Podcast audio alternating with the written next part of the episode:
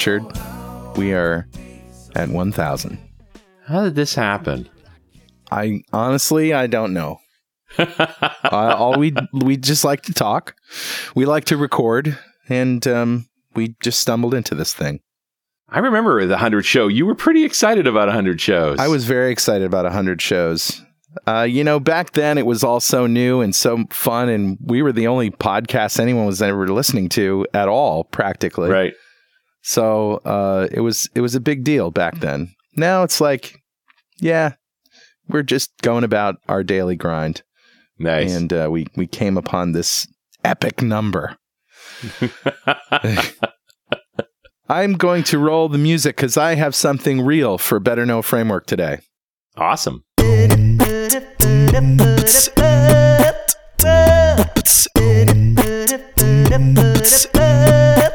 All right, buddy. What do you got? And it has nothing to do with the framework. It's actually a blog Oh. post by Troy Hunt. tinyurl.com slash Troy gets simple.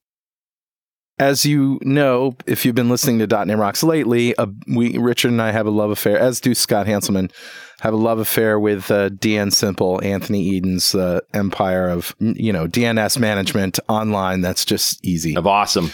Well, we've got another convert, Troy Hunt. Yeah, we saw him at NDC, and and uh, Anthony was there too. So this is his blog post, moving from GoDaddy to DNSimple, an illustrated journey.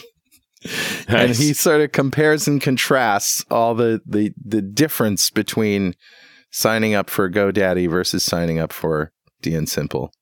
And just the number of screens and the number of cruft and oh the the girls, you know, that they advertise with GoDaddy does. Uh, it's just a very funny blog post. So we've got another convert. And there you go, another believer. so that's it. That's all I got. Just go ahead and read it. I'm not going to try to read it for you. You just got to see the the you got to see it. It's very visual. He actually shows the difference in the graphics and distractions and all that sort of thing. right. All right, Richard. Who's talking to it, us love on love this momentous occasion? I grabbed a comment off of show 800 Okay. because why not? You know, got to do a zero zero comment on a zero for a zero zero show, and that was the uh, 800th episode, which we did with uh, Hanselman and Conery. all right. Remember? I do remember that. Yeah, it was fun. It was a romp. That's what that was. Yep. It was just a romp discussion of of all the madness. And uh, this here's a great comment for you. This is from Brandon, who says 800 episodes. Now that's something. I've been listening to this show for a few months and just recently started an internship position using ASP.NET and C Sharp. So what you guys talk about is starting to actually make sense. I like a guy who's listening to the show before he necessarily understands it. That's pretty cool. It's cool. I follow Scott on Twitter, and his feed is always interesting, and I follow both of you guys as well. I have a background in PHP, Huh. so a lot of the terminology has a learning curve for me, but I'm learning. I've also considered trying out Pluralsight. Hey, look, the sponsorship model works. Yeah. I know you guys sponsor them. No, no, no, no. They sponsor us. Right. It's the other way around. Right.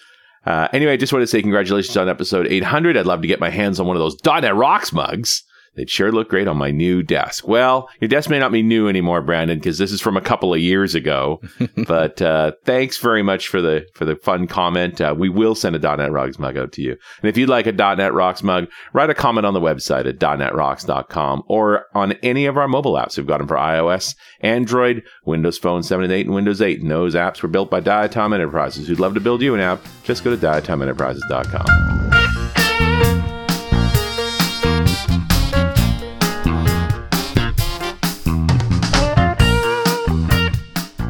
we did ask people to send us their stories about how .NET Rocks has affected their life, how it's affected their career specifically.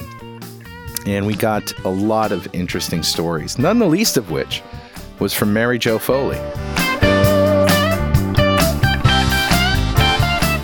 So, Mary Jo, how has .NET Rocks changed your life? Oh, so many ways, but the the one I remember most or talk about most is thanks to you guys, I no longer fear bourbon. Do you guys remember this? Remember I do. late 2012? You guys brought me out to San Jose as part of your minivan tour around the US. Yeah, and you could not help but be encased by bourbon because it was everywhere. We had a lot of it by then.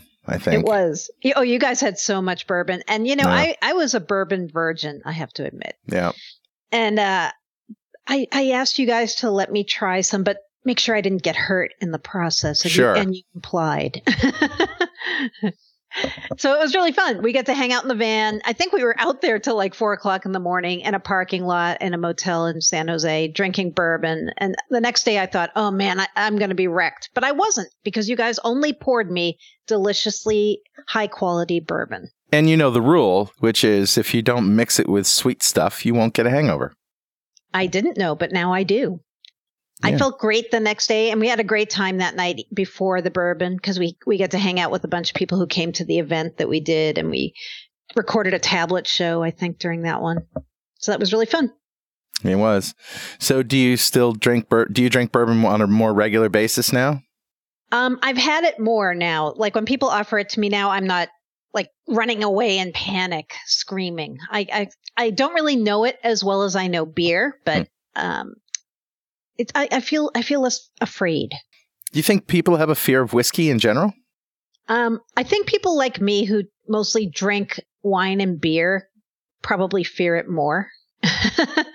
because I, I just was like, oh man, I, I don't, I'm not used to drinking this and it's not going to end well. But it ended very well. And you drink it differently, don't you? Than you drink Yes. wine and beer. Way differently. Way, way differently. Yeah. And then we had you guys on uh, Windows Weekly with us, and you became kind of known as the Bourbon Brothers after your So- you had Leo talking about bourbon for like I think 20 minutes on the show, which was awesome. It was really fun. And he said, "Wow, we can have those guys back. That was really fun." From where, what's weird is from our perspective. See, we started liking bourbon before it was really hip. So from our perspective, it's almost like, well, did we cause that? Because we have a radio show, and then we started going to conferences where all of these .NET guys were drinking bourbon all of a sudden, and they were really into it and drinking a lot of it, actually. Much more than we were drinking, and we, we sort of looked at each other and said, Do you think we're responsible for this? I think you're responsible for it in a good way. I definitely do. You guys should do a bourbon pick of the week on your show. We do beer pick of the week on Windows Weekly. Oh boy. We get a whole entirely different kind of reputation then. I know that's true. We kind of have that on Windows Weekly now. People, it, it's funny because people start uh, associating us with different things. Like every time I say Hadoop on our podcast, people are like, "Drink!" And like they all put it on Twitter, and people are kind of like, "What's going on right now?" I'm like, "Oh, we're talking about Hadoop on Windows Weekly." That's awesome. Yeah, Uh, you get these little like games going because people start associating you with things. Like, like it's it's funny now in New York when I walk down the street, people who know me from the beer pick of the week like say, "Hey, what should I get for a beer?" Like I've run into a couple people at my local bar who know me from Windows Weekly. In fact, just this weekend, and they wanted me to pick their beers for them, which is pretty funny. Yeah. and that happens to us quite a bit when it comes to to the brown liquors. I how bet. many how many Scotch tastings have I assembled over the years? yep, yep. Yeah, that's true. Are you a scotch drinker? I am not. Well, that's next. we can fix that. That's the next minivan tour. There'll be a Scotch theme. Absolutely. You guys doing any more of those tours around the U.S. .NET Rocks tours? We probably will, but there's nothing, nobody's asked us yet, but it, it's all about timing. Yeah, it's a it's a it's a mad part of life when you do those things. Oh, I know. You and you guys are gone from home for like months, right? Yeah. Yeah, it, it- they tend to be all consuming. yeah, I bet. Ooh. yep. And, you know, logistics are a, a challenge. Yeah. Who who was the guy ri- driving the van? It was a friend of one of you, one of your guys. Yeah, that was Alan. Yeah. Yeah, Yeah. he was great. He was great too. Um, he was like getting all in the conversation. We were talking about Microsoft and tech while we were in the van, and he was all in it. So that was fun. hmm Carl's always the one who finds the drivers Yeah. consistently, Yeah. and I'm always the one who tries to destroy the driver's life. Actually, I was going to say you're the one who torments the drivers. Yes, that's true. because they start tormenting me, and, and I know how to deal with that. Have you guys seen the new Surface Pro 3? Haven't. It's very pretty. It is. Yep, I've got a loaner one, and uh, it goes on sale on June twentieth, so you'll have to check it out. And is it is it like much much better than anything else that's out there, or what? Um, it's better than the other Surfi Mm. surfaces, Mhm. whatever you would say. But um, I I still kind of like my Ultrabook more than I like this. Yeah. Yeah, I we're laptop people, aren't we? Yep. Really? Yep. Yep. Yeah, I need something lappable, as Microsoft likes to talk about. I type in my lap a lot, and and it's hard with those surfaces because they're they're still a little tippy. Even the most recent one, it's better, but still kind of can fall off your legs pretty easily. Well, what's what's next for you, Mary Jo? What are you are you just continuing to do more blogs and more uh, video casts, and that's your thing? That's still my thing. Yep, and uh, I'm going to go to Tech Ed Europe this year, which I'm looking forward to. Barcelona. Back to Barcelona. Awesome. Wish I could Yep. go. I know. I've never been to Tech Ed Europe, so this is uh, my first time going. I've been to Barcelona before, but never Tech Ed Europe. So yeah, lots of shows coming up from Microsoft, lots of launch events, etc. Um, How do you f how do you feel now about the future of Microsoft? I mean, it's been a while since we talked, but uh, Mhm. how are you feeling about them? I'm feeling way more bullish than the last time we talked about them. I feel like they're doing some things that they really needed to do, and they were a bit reticent to do, like doing more cross-platform support for their various products. Um, you know, not being afraid to do things like Office for iPad before Office for Windows. So I think I think I'm more bullish. I, I know not everybody who some especially some of the loyalists, you know, the long-term Microsoft users, they're not as bullish as I am because they're like, "Oh, we like the Windows first, Windows best thing." But I think they're doing what they have to do to be competitive. Yeah. And do you like what they're doing for developers with Xamarin support and all that? Hmm, I do. I, I kind of thought they were going to buy Xamarin, but I, I now I'm thinking maybe not. But they're at least are partnering really tightly with them, and Soma and Miguel seem like BFFs now, and it's all good. Yeah, I, I think they're doing the right thing, getting more cross-platform development frameworks out there, and not being afraid to say to the .NET developers, "Hey guys, sorry, we kind of slighted you, but we're coming back to realizing we need you." And I think they have to do that.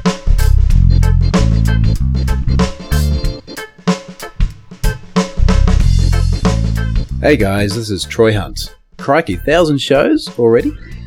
Doesn't seem like it's taken that long. You guys have been a part of my daily drive for a whole big whack of those 1,000 shows, and I'm really happy that I've actually been able to be on a few of them, uh, as well as catching up with you guys in Norway recently and just having a fantastic time. Uh, love what you guys do. Really looking forward to the next 1,000, and uh, let's uh, make sure you get me on a few of those ones too, fellas. Thanks very much, guys. Love your work. You rock.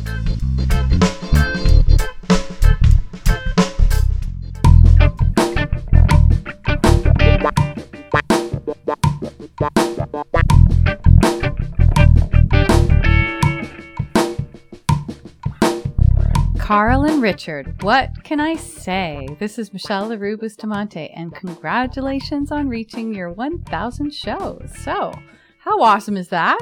Um, what do I want to tell you? I guess after all these years, I thank you for inviting me to have these great conversations with you, and you've made me laugh, you've made me cry.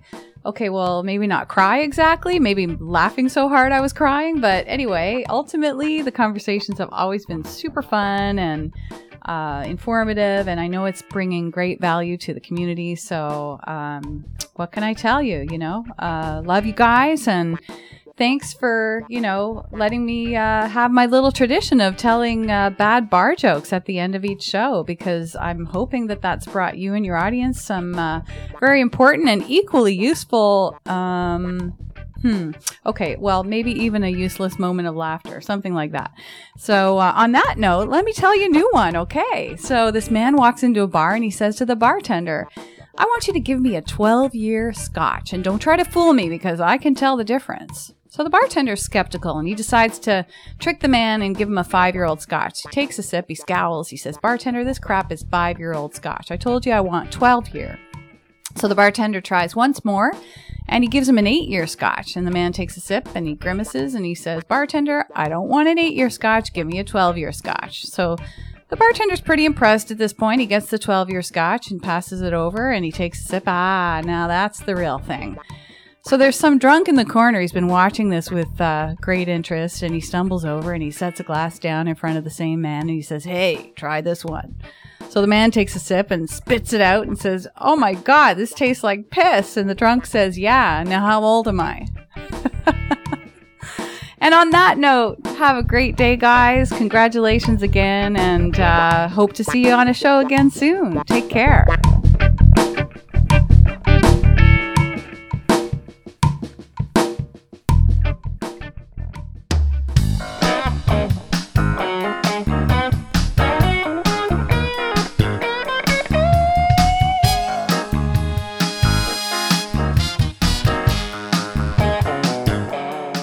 Richard and Carl, it's James Montemagno, and I first wanted to congratulate you both on a thousand amazing episodes of .NET Rocks. It's really mind blowing. It was an honor and a pleasure when I was asked to tour all over the United States with both of you on the .NET Rocks 2013 Roadshow. I had the most amazing time of my life. It's a memory that will last forever. We got to talk to so many developers all over the states working on astonishing projects. You're both the most sincere and genuine people that I know. And again, congratulations on a thousand episodes, and here's the next thousand.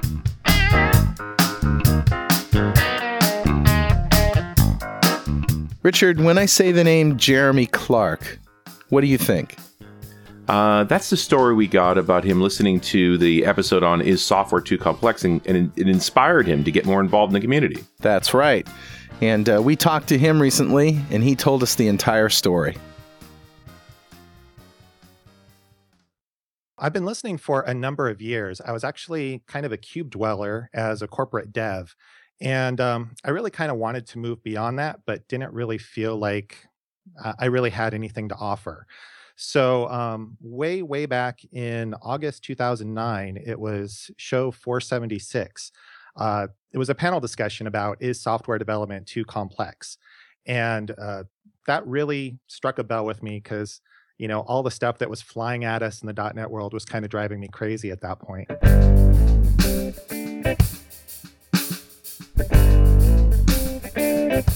It was driving us crazy too, by the way. yeah, one of the topics that that came up was that there's a lot of people who are talking about kind of the new and shiny things that were coming out, but there really wasn't anyone who was talking about kind of the basics of .NET. And that was a time where, again, I didn't really feel like I had much to offer, but I thought, you know what? I know the basics of .NET, and I'm really good at the intermediates, and I'm really good at teaching people how stuff works. And so that really kind of inspired me to say, hey, you know what? Maybe I should just try presenting out in public.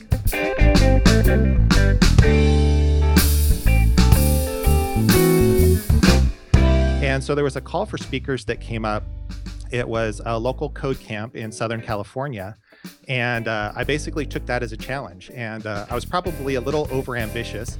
I signed up to do three talks, but I had eight weeks to prepare for them. So I figured I'd be okay. And uh, what I found out is that I really loved it.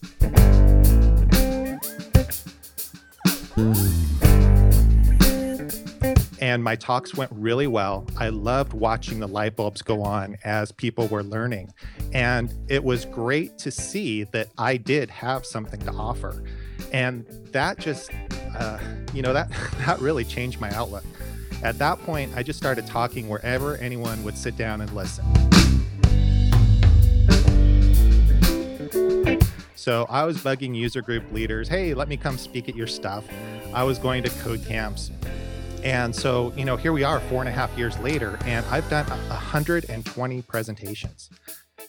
And it's just been an amazing trip. And so, because of that, because I've been so active as a speaker, Microsoft recognized me as an MVP. And so, I'm on my second year as an MVP, and hopefully soon I'll be on my third year.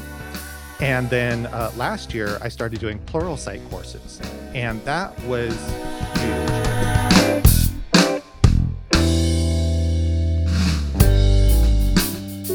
And you found a niche, right? You found that this was at a time when everybody was in the shiny and new and nobody was talking about the fundamentals. And there was a lot of people like, you know, walking around saying, yeah, but I don't even know how to use dispose. Why are you talking about it like I know, right? Right, exactly. And what I found is I've, I've kind of settled into those intermediate topics that are hard to grasp onto.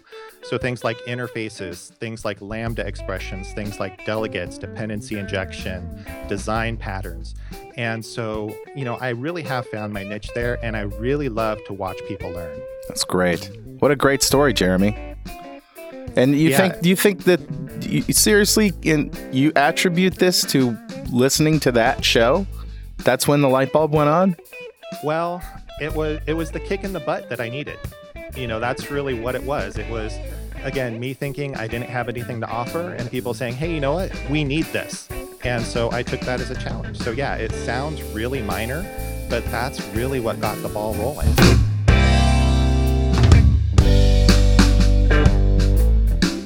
At the same time, there's always been this argument that we don't have enough new .NET developers. And here we were making it hard. So, you know, Yep. thanks for helping everybody out here to, to make it easier for new developers to get to speed. Yeah, I'm doing my best. And uh, it's really cool to get emails and tweets from around the world of people who are able to get benefits from what I'm doing. And, uh, you know, again, I've found my place where I fit in, I love what I'm doing, and I just love watching people learn. That's so great, Jeremy. We'll continue to rock on. Awesome. I'll be sure to do that. All right. Thanks for telling the story.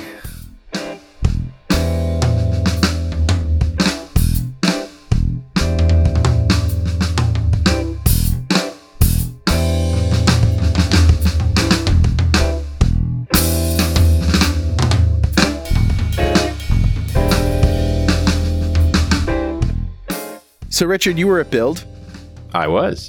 I was not at Build, but I did notice that Jason Olson from Microsoft had a had a great talk on MIDI and audio in Windows 8. Right. And MIDI and MIDI in computers is near and dear to your heart. You've been involved in it for years. Yeah, I have. Um, in fact, I wrote my own MIDI library for .NET way back when, and there there's been MIDI in Windows as long as there's been Windows. But with Windows 8 and Windows Store apps, MIDI was missing. Right. Uh, you know, initially. So uh, he and Pete Brown did a talk on the the MIDI library for uh, for Windows 8, and um, he's also a jazz piano player, and is also a huge fan of my music. And I remember when I told him that. Um, uh, John Scofield was playing on my album. Been a while.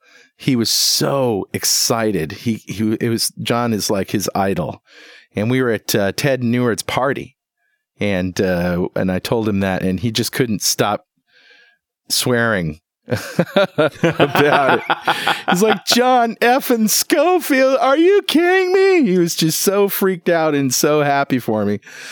Uh, well, anyway, uh, he's a huge fan, and I'm a huge fan of Jason's. So we had him on recently to talk about uh, this new MIDI library. Short, it's a short clip, but we'll listen to it.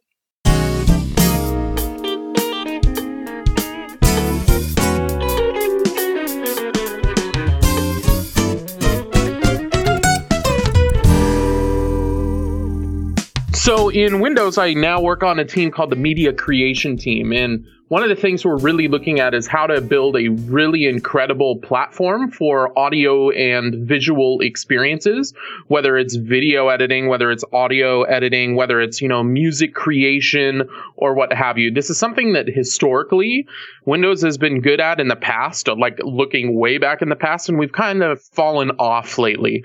So we're renewing our effort to really make a lot of improvements to the platform, whether it's WinRT or directly in Windows itself Yeah. to make a good experience around using music devices and creating music anywhere I'm at at any time. So um, the long and short of it is you've got MIDI and audio synths, like you can trigger samples with very low latency. And this is in Windows 8 only? Exactly, yeah. It's Windows 8 and above. And specifically, our MIDI API is something that's available in a NuGet package right now as a preview. And any app, any Windows Store app can actually ship with that. So it has a Go Live license and it allows you to connect to MIDI devices, use MIDI devices any way you want from Windows Store apps. And then the audio API side is using an existing API that we have called Wasapi, which is the Windows Audio Session API, Mhm. to actually get really low latency so that the app feels responsive under my finger. You don't want to be playing a piano app where you touch the screen and then you don't hear the sound for a quarter second or a half a second. So it allows you to get that really nice feel under your fingers. And this is really for just triggering samples, right? You, do you have anything for sort of software synths? I know that you did some work in software synthesizers. Yeah, so the it since it's the Windows Audio Session API, the app can basically do whatever it wants to generate any of the uncompressed audio. So if you look at an app out there from our great partners at ImageLine called FL Studio Groove, they took their uh, synth engine from FL Studio and incorporated it into this Windows Store app. So you have all sorts of really cool synth sounds that mm-hmm. you can do in FL Studio. Or, you know, there's future enhancements to the MIDI API that we're looking at that we we've heard a lot of feedback from people from Build around, you know, including a MIDI synthesizer and all that kind of stuff. So it'd work on any machine. But there's no built-in synthesizer itself right now. It's all responsible of, it's the responsibility of the app to trigger the samples and to generate all the audio, which really makes it extremely flexible. Yeah. And this is stuff that we've had on the desktop side. Um, actually wrote myself. I wrote a MIDI library that uses the low level MIDI API in Windows. So it's been around since Win32 on the desktop side, but there really wasn't anything in the box for MIDI in WinRT. Right. Correct. We it's something that we've heard and it was something that we were wanting to ship for a while, but it was kind of lower on the priority list with some of the previous direction Windows was headed. And now this is something where media creation, having an entire team dedicated to media creation, we can do these kind of scenarios by not being, let's say, dedicated and so busy working on audio driver issues or video driver issues that we can dedicate to enabling these really cool scenarios that I know a lot of us, us musicians, actually love having in our tablets when we're moving. And it's something that Apple is absolutely fantastic at enabling for their customers. So it's just the beginning for Windows apps, Windows Store apps. Hey, um, where can we find out more about this stuff? And is there a NuGet package? Is there a website? Yes. So for the MIDI stuff, there is a NuGet package that you can find out there on NuGet.org. Um, if you just search for MIDI, you should be able to find it there. That's the that has a Go Live license. What's the name of it? So the name of it that you can find is the WinRT. It's like WinRT API preview for MIDI or something like that. Okay, that's great. And uh, Jason, you know this is show 1000, right? Oh, absolutely. And one of the reasons I'm completely excited you asked me onto it. Well, and uh, we like to do these giveaways in the middle of our shows, but this uh, we're going to do the giveaway with you. Is that okay? That sounds absolutely fun. And we'd like to do it in a different way. Um, because we have three sponsors, we have three products to give away uh, one from Telerik, one from DevExpress, and one from ComponentOne. So, what I thought I would do is we could give you a little music theory quiz. Is that okay? And if you get the oh, answers right, boy, just a little ad hoc. You know, don't worry, they'll be simple questions. Certainly. All right. Because you're also a musician, so you know it only makes sense that yeah, you know, have a few challenges there. But you know, Carl, it is the 1000th show. True. We've done contests like that before. Maybe we should take this up a notch. Can we do more? Well, what are you thinking? I don't know, make it a little more challenging, you know, uh, maybe work the other way around. Can we get a musician involved as well? Like have a music expert that can answer C sharp questions, maybe? Now that would be interesting. Yeah, you know, I think that's a good idea. John Scofield, are you there? Hello. Oh, you have to, you have got to be kidding me. Hi, it's me right here on oh your headset. it's like one of my jazz heroes. And one of the well, nicest guys you. I've ever met. Oh, uh, yeah. Well, on a good day, you know. John, where are you calling from? Well, let's see. I'm in a car right now, but I'm in uh, Chappaqua, New York. All right. Are you up for answering a few C sharp questions? You dabbled in programming. You got it, man. I'm ready. All right, I'm going to ask you both three questions each, starting with John. And uh, if you both get the question right, Uh, somebody will win a prize. The first winner will be Bernhard Richter, and he's playing for a Telerik DevCraft collection. Supercharge your .NET productivity with Telerik DevCraft. This bundle includes over 420 UI controls for all .NET technologies, including ASP.NET Ajax, MVC, and WPF. Plus, you'll also receive Kendo UI, the HTML5 JavaScript framework, productivity, reporting, and debugging tools. Telerik DevCraft comes with three upgrades per year and Telerik's industry leading support. Download your free 30 day trial today at telerik.com slash DNR dash devcraft. Okay, John, when calling the system.io.filestreams read method, what does the offset argument represent? A, the position in the file that you're reading, B, the position in the array that you're reading data into, or C, the number of time zones away from GMT your file is. well, yeah. Contrary to popular belief, the offset is actually the position in the array when you want to write the file data. If you want to change the offset in the file itself, you have to call the seek method. But don't forget, you know, you have to check the can seek property first. That's right. Well done, sir. Congratulations. Yeah, it's well, B. uh, Yeah, thanks. Yeah, I got it. Yeah. All right. Jason, time for a music theory question. So, which of the following musical forms is an example of a rounded binary form? Is it ABA, AABB, or ABBA? Really, a rounded binary form. What the hell are you talking about? You guys laugh at rounded binaries, but let me tell you, in my world, it's rounded binary every day. I'm all about rounded binary. I know it's funny to you guys. So I'm gonna go with the rounded binary is actually the form of ABA. Well, you know, it, it could be ABA, but it, it could also be Or, or B, It- AABB, obviously. it could be AABB. I'm talking about capital A, capital A, capital B, capital B. Yeah, maybe you misunderstood. That was the one Uh. that's in question. Is, is that Yeah, what I'm- you're saying?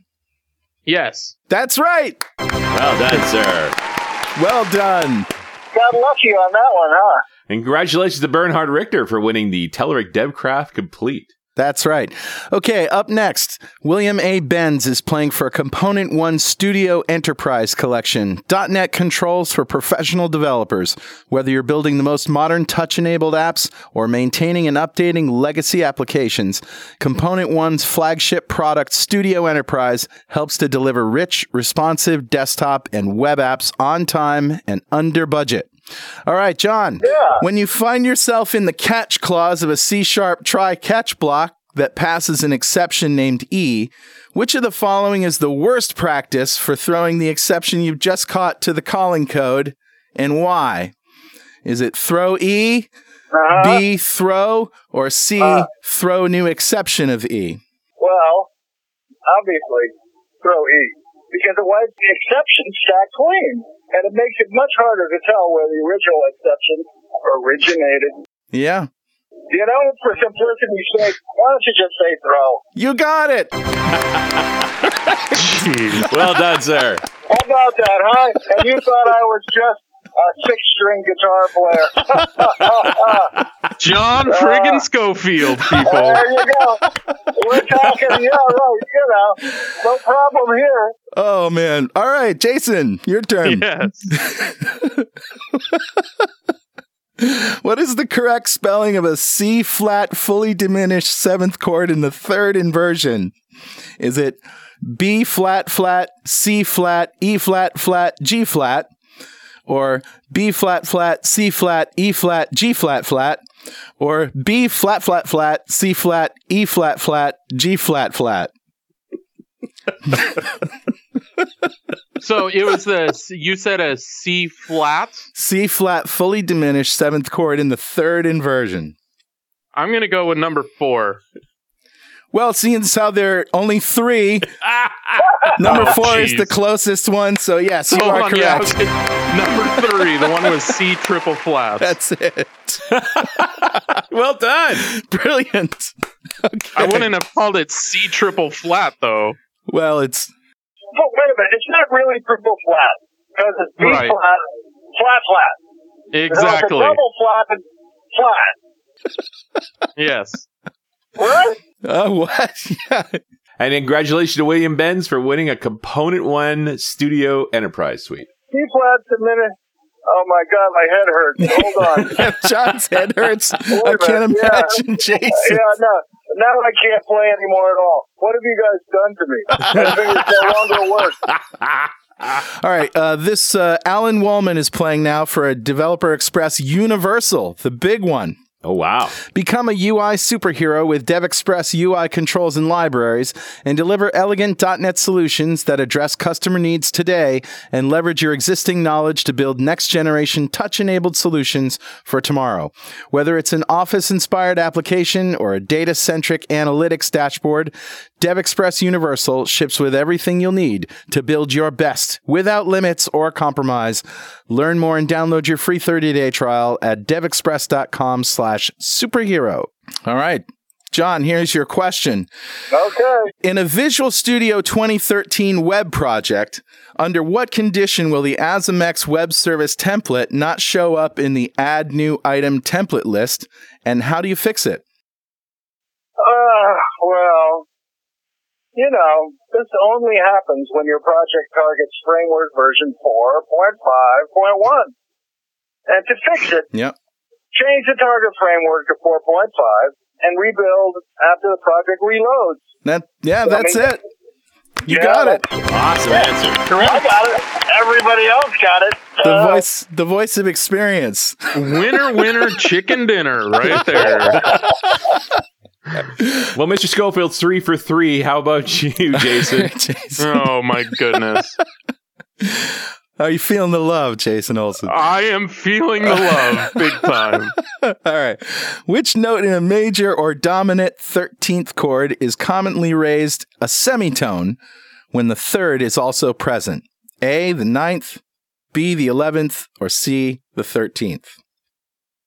Which note in a major or dominant 13th chord is commonly raised a semitone when the third is also present? Uh, it's the 11th. It's the 11th! wow! Dude! Awesome. Well, I'm a jazz piano player. I play that chord all the time. Are you kidding me? All right, yeah, so well, you, you know more about music than I do. Oh, I, I jeez. don't know what, wait a minute. Uh, Which note in a major or dominant 13th chord yeah. is raised a semitone? What's like a, a fret, right? Yeah, well, And then um, when the third is also, well, couldn't it be like a sharp nine chord? Like you could raise ninth. It could be, but it seems like the sharp 11 you see most often. Well, yeah, that's but then the ninth has to do something. Yeah. All right, okay, I'll give it to you. Yeah, it could be a flat nine, a sharp nine. It could be all sorts of interesting things. I'm still actually, guys. I'm still thinking about dr- B triple flat here, and I know. Yeah. I'm trying to get my mind around that. But I, I'm going back to computers where where I belong. well, thank you, John Scofield, for playing along with us today. And uh, what's next for you? Are you working on any new albums? Let's see. The next release I have is with me and Medeski Martin Wood, and we have a uh, release in September of our new album, Juice. Sweet. I can't wait for that. That's going to be hot, folks, right there. Yeah, it's got some good stuff on it. Yeah, we, we kind of hit it good, but you know, I'm playing gigs all around, and uh, that's that. All right. Well, thanks for being awesome, and thanks for coming on the show. Yeah, okay, I'm going to go back and uh, try that B double flat. I just gotta get my guitar out here. Yeah. Actually, actually, there's, there's stuff in here for me. It's going to be a good day. All right. Thanks, John. All right, guys. Bye bye. Bye bye. Bye. Did that just happen?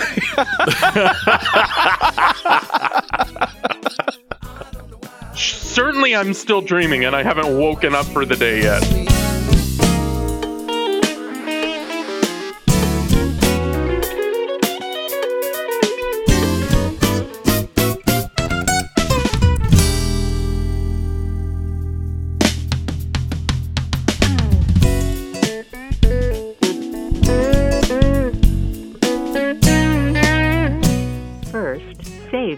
Message. Hey, Paul and Richard, this is Venkat Subramaniam. Venkat. Excited to hear that you've done 1,000 shows.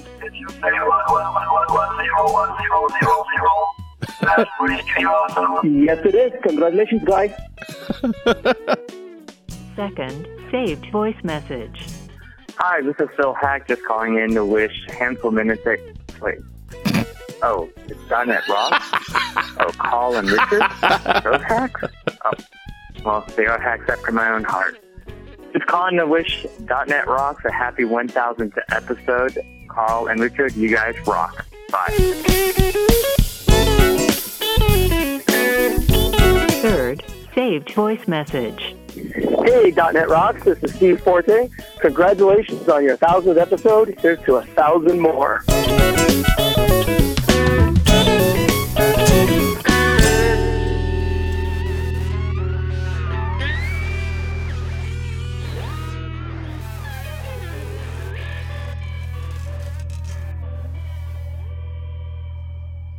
Hey, Carl and Richard.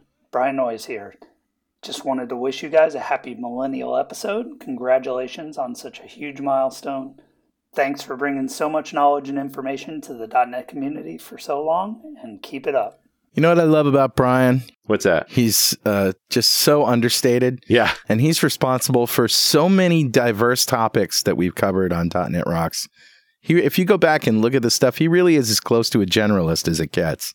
He really is. And I love that term millennial episode. That's a good one. That is a good one. Thanks, Brian. This is Mark Minasi congratulating Carl and Richard on a thousand shows, or as my friend Darth said when I mentioned it to him,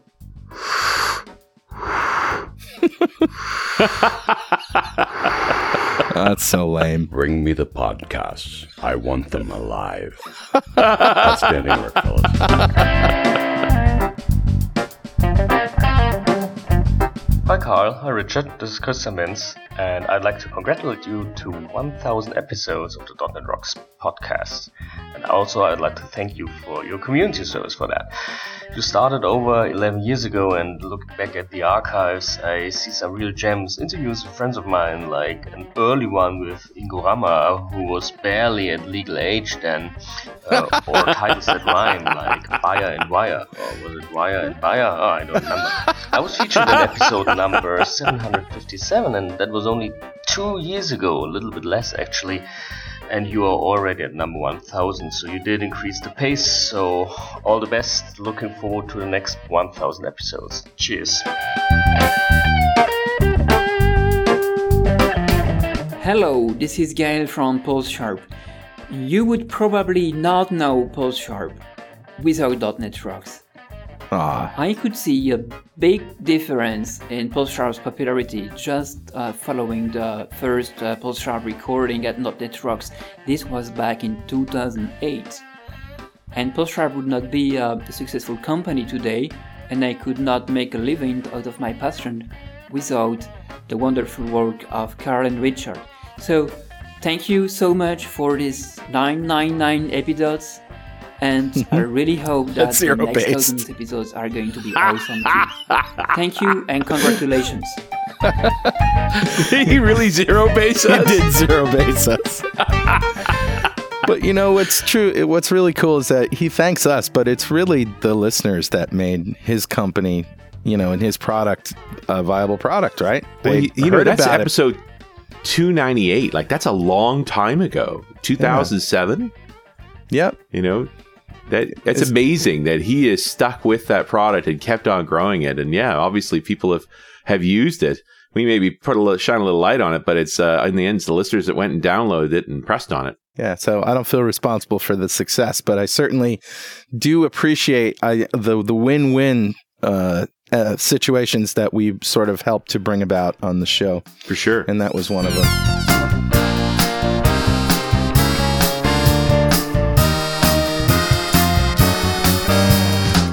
Hey, this is Billy Hollis. I can't believe you've done 14 years of .NET Rocks. I still remember doing episode 3.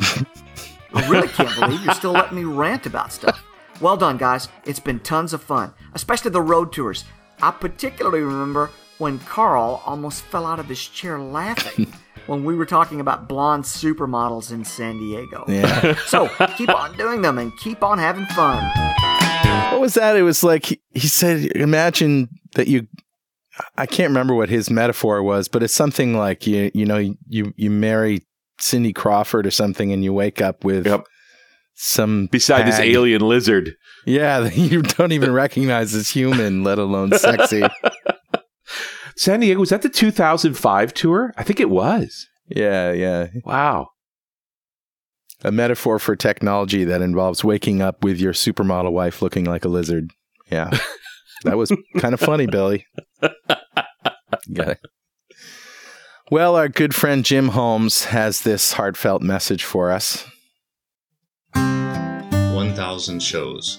That is just amazing, and it's a tremendous accomplishment. You guys have done a whole lot for helping many in the .NET industry to, to really raise themselves up by their own bootstraps, if you will.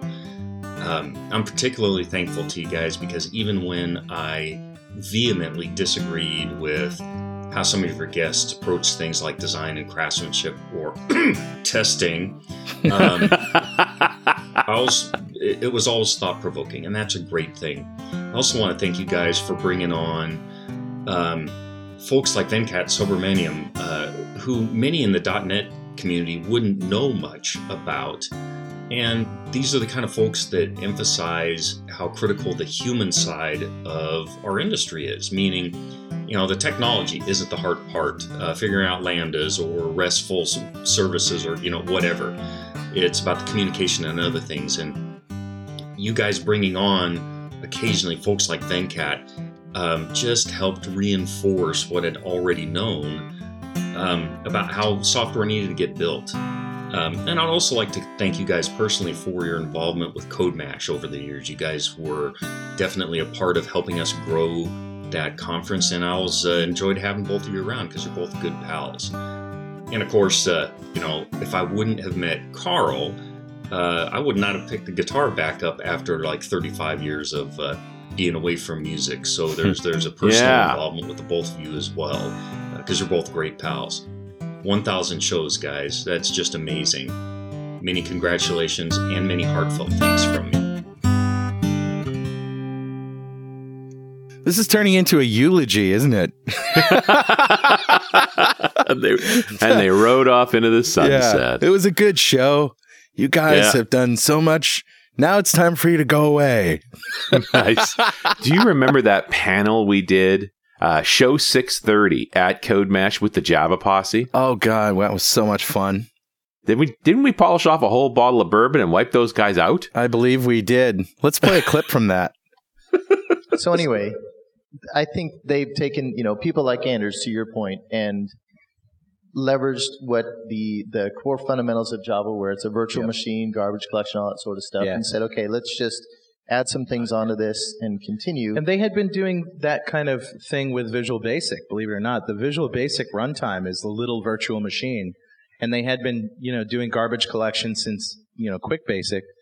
So the ideas weren't foreign, but just taking that to the to the process level, you know.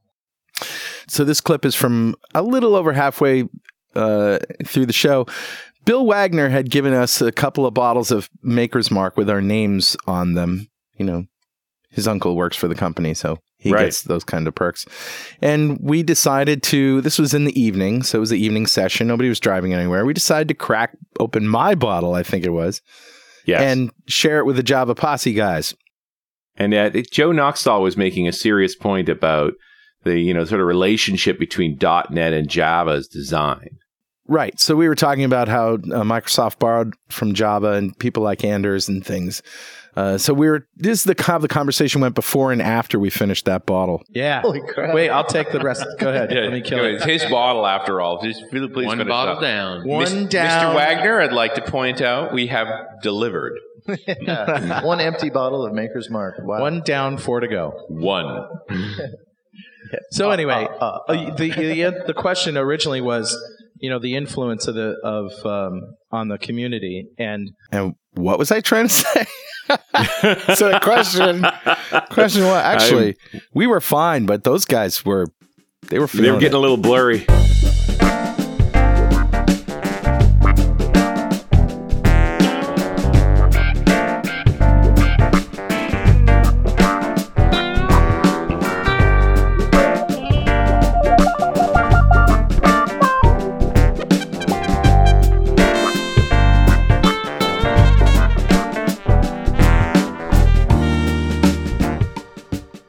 Richard. Don Kiely here. A thousand episodes? You've done a thousand .NET Rocks? That's just awesome. and you keep it all so fresh and interesting. I just don't know how you guys do it. I was first on the show for episode 78 back in, oh my gosh, 2004? Something like that. I can't believe it was so long ago. You know, I have to tell you that I was pretty nervous in the days leading up to it. I prepared so much stuff about security, scared to death that I wouldn't have enough to talk about. But then the whole experience was so much fun. It was just friends geeking out on technology, and the time just flew by. It was a little easier the second time when I stepped in at the last minute at the live show at DevConnections. I had a great time then too, despite my usual sleep deprived conference zombie state. so, congratulations on such a huge milestone. You guys rock. And I want to thank you both for all that you do for the .NET community. You're so supportive in so many ways. And I'm truly honored to call you guys friends. Thanks a lot.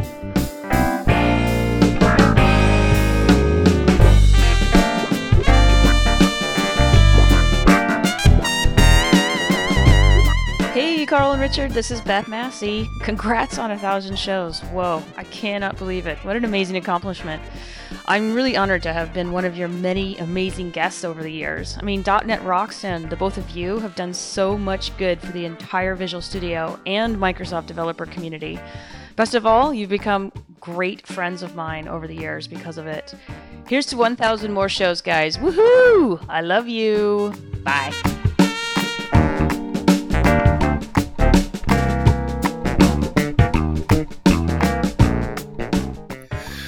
Richard, we got an email from one Emad Alashi who says, Dear Carl and Richard, you have no idea what you did.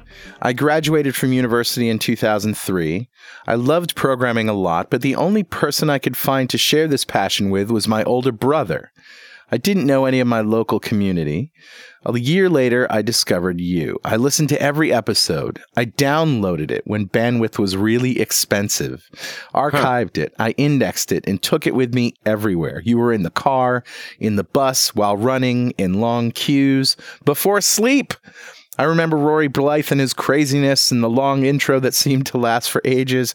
I was even happily shocked when it was shortened. I learned a lot from the show. Every episode meant new terms that I would look up and add to my knowledge belt and a new guest that I follow. I was ahead of my peers in many occasions because I knew more. Then, when I knew about my local user group in Jordan, Jordan. Wow. I was already fueled by your show and I had a lot of passion to share. And then after a while, your show even inspired me more. I decided to create my own podcast in my own language of Arabic. So I created .NET Araby in 2008 and we're going to provide a link to that. Being a hobby podcast, I had no revenue from it, and I still don't. But due to my contribution to my local user group and .NET Araby, I was awarded the MVP award, which opened doors for me in many places, ending up where I am in Australia. Through all these years, I was hungry for more. I looked up more podcasts so many times, but you know what? Nothing beats .NET Rocks. Till this very day, you are number one on my podcast list. I never miss an episode, and your voices are the most recognized to my technical brain. Thanks for your great influence you had on my technical life. Thanks, Carl, for this amazing journey, and thanks, Richard, for being the best co host on this show. Aw. .NET Rocks rocks. Now that's a success story. That's pretty awesome. Thanks, Emad. You know, we're going to send you a mug or two or three, and we're definitely giving props to .NET Araby. Uh, you know, we real we don't realize that the internet is truly international, and sometimes we just feel like we're talking to each other. But all people all over the world hear hear us, and and and uh, we we do have. Uh, you know, not just us. Podcasts in general have have such a big effect on people's lives. For sure.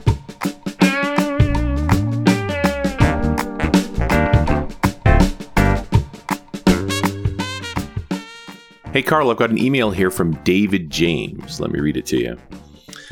Uh, Hello, Carl and Richard. I thought I'd take the time out to write to you guys to congratulate you on your upcoming 1000th show. What an impressive milestone, if not just for the dedication required, but also for the wide and varied range of topics covered over the years.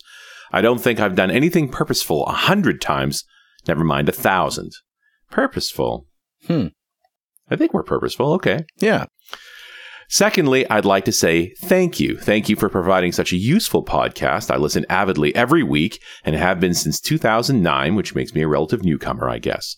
Personal favorites include the recent 980, Managing Your Career with John Sonmez. And I have to say that Richard said something in the show that literally made me stop, rewind, and play it about five times. He was talking about the fear of regret regarding the pricing of mobile apps. Yeah. Wow, it was a total epiphany for me and my company's pricing model and got me thinking about how we can remove that fear of regret. Over the coming weeks, we will release our proposal to that conundrum. Hmm. It reminded me that although the show could often be deeply technical, it remains self aware that technology does not exist in a vacuum within itself. Mm-hmm. This has not been a single instance occurrence, as over many years I have had many other aha moments, and it wouldn't be unfair to say you guys have indirectly influenced many of my decisions by making me aware of new and different tools, techniques, and ways of approaching challenges. For example, in episode 945, DevOps on Azure with Michele Bustamante really changed the way I thought about how we utilize the full range of services on Azure through BizSpark to lower our costs. Indeed. Hmm. I'm based in the UK and started my career as a Java developer in 2005. Towards the end of the decade, I transitioned to .NET and now I own and run my own startup called totalcarcheck.co.uk, written in ASP.NET MVC. Awesome. Along with others, such as Scott Hanselman and Troy Hunt, you guys have inspired me to start a blog, theantistartup.com, to start giving back to the .NET community some of the tips and tricks and failures that have helped my company grow. It's impossible to say what would have happened if I hadn't started listening to your podcast, but I can definitely say it has shaped my career and life for the better. Awesome. Awesome story. And yet you never, you know, we rip out a lot of one liners here and there about things we've read and stuff we've thought about. You never know how that's going to influence people. True. True deal. It's uh, it it just makes me so happy to to know that uh, we're we're part of something where where people are getting real value out of it and uh, doesn't hurt. Absolutely.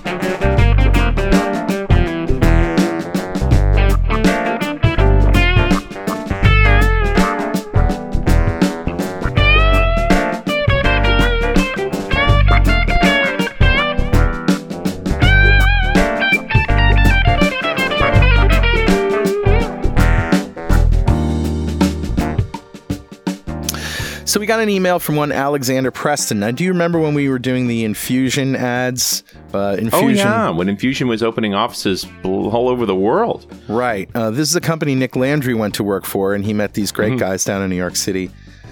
And uh, we did this really great win-win for us. Now we don't, you know, we're not recruiters, and we don't like to uh, have recruiters advertise on the show.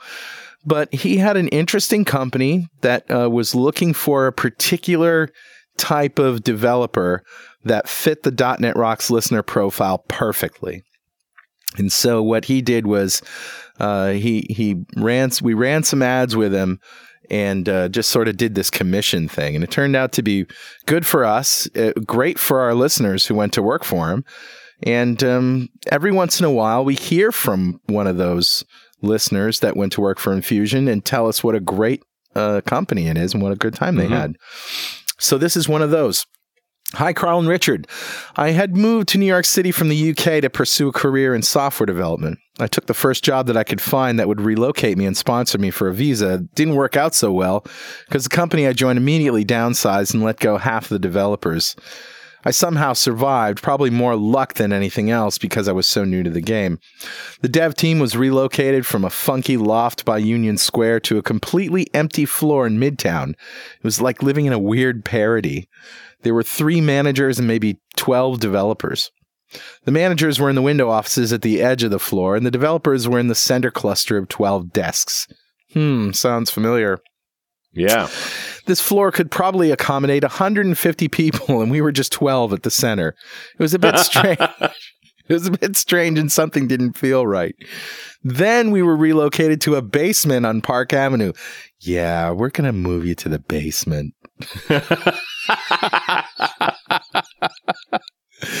nice to work on Park, but the basement there was obviously no natural light there, no cell phone reception. We were building an enterprise level web app. There was no build server, but there was a special build machine where someone would go for a couple of hours to create a new build of the product and deploy it for testing.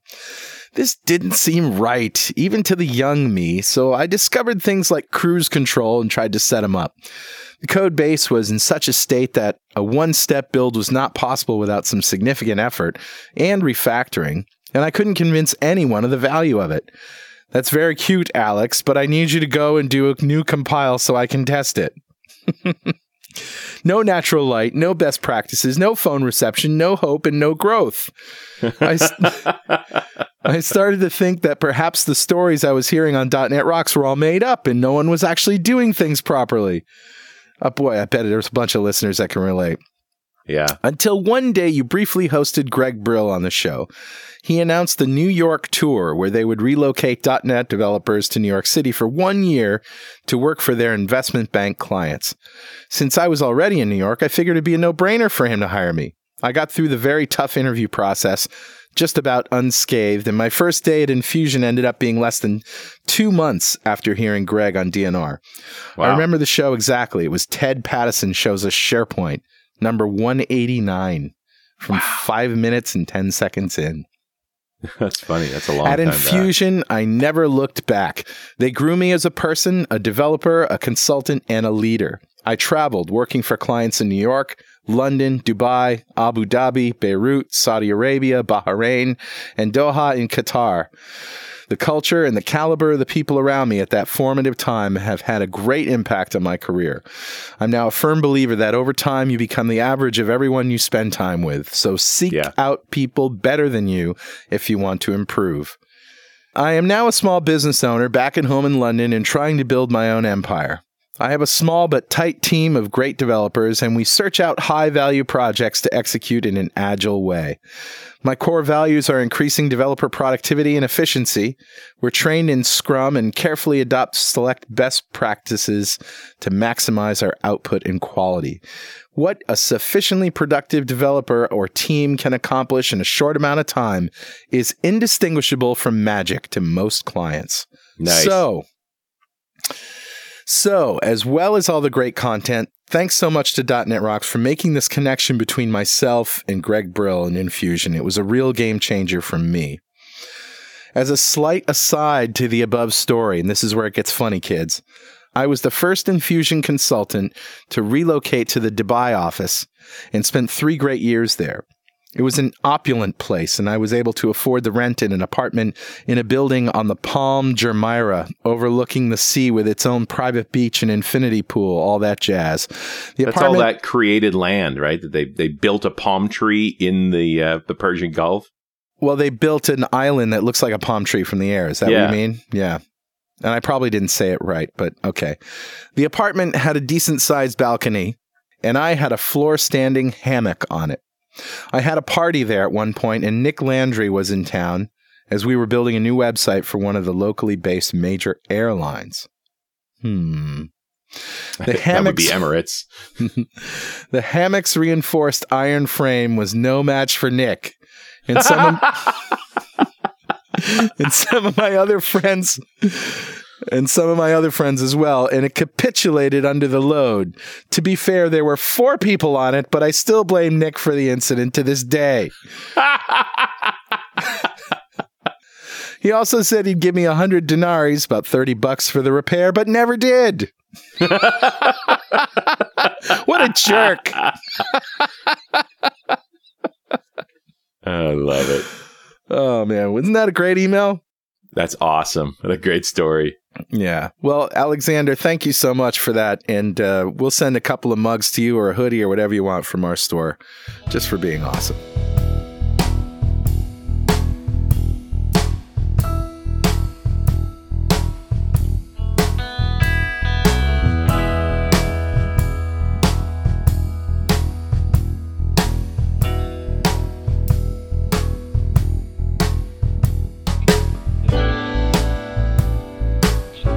Well, Richard, we've done it. Yeah, buddy. We've come to the end of our 1000th show. Yeah. Not a whole lot of nutritional content there, but what the heck? Every once in a while, we need to pat ourselves on the back. Well, and have some laughs too. The music that you heard in between uh, each of these was from Been a While. That's my album. by the way. If you want to download that for free, it's now all available at carlfranklin.com. Go Awesome. for it. I love it. So, what's next, Richard? I don't know. Another thousand shows? Another thousand shows? Are we going to spin off a Geek Out show into another title like Richard's Brain or Richardpedia or Carl and Richard, the Carl and Richard Show? I don't know. Something like that. Yeah. Uh, I know we, we just published the nuclear weapons show, so I'm ready for something fun. Yeah, I'm going to uh, I'm going to do one on music. Awesome. I'm really looking forward to it. Maybe we'll do one on digital audio first. But listeners, if you have any any suggestions whatsoever, please leave them on the website .netrocks.com or you can use any of our mobile apps. As you know, we have them for Windows 8, Windows Phone 8, iOS and Android, made by Diatom Enterprises, and uh, you can leave a comment right there as well. Thank you. Thank you. All right. We'll see you next time on show 1001 on .NET Rocks.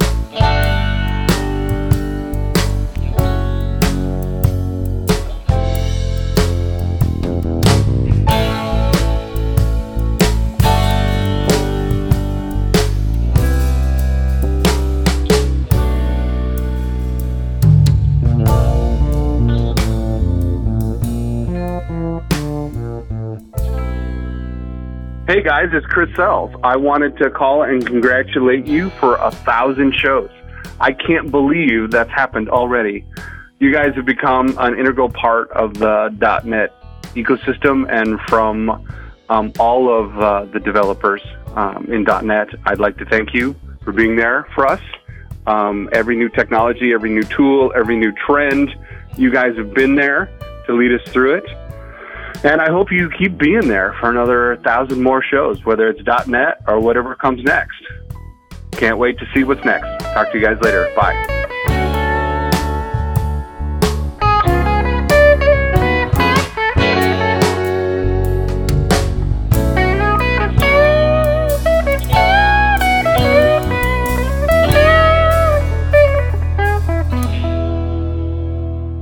Hi, guys. Jim Duffy here. I just want to add my congratulations, Chuck and Ralph, on quite an accomplishment. Hold on, I'm being interrupted by my assistant, Michael. Can't you see I'm on the phone? What? It's not Chuck and Ralph? Are you sure? I, I think you're wrong. I know these two guys. They're fellow Microsoft regional directors. Chuck is a talented musician. Okay, semi talented. Well, he can play the guitar, uh, if you want to call what he does playing. And Ralph is that nerdy hardware guy with the podcast for people running around with the radio or, or something like that.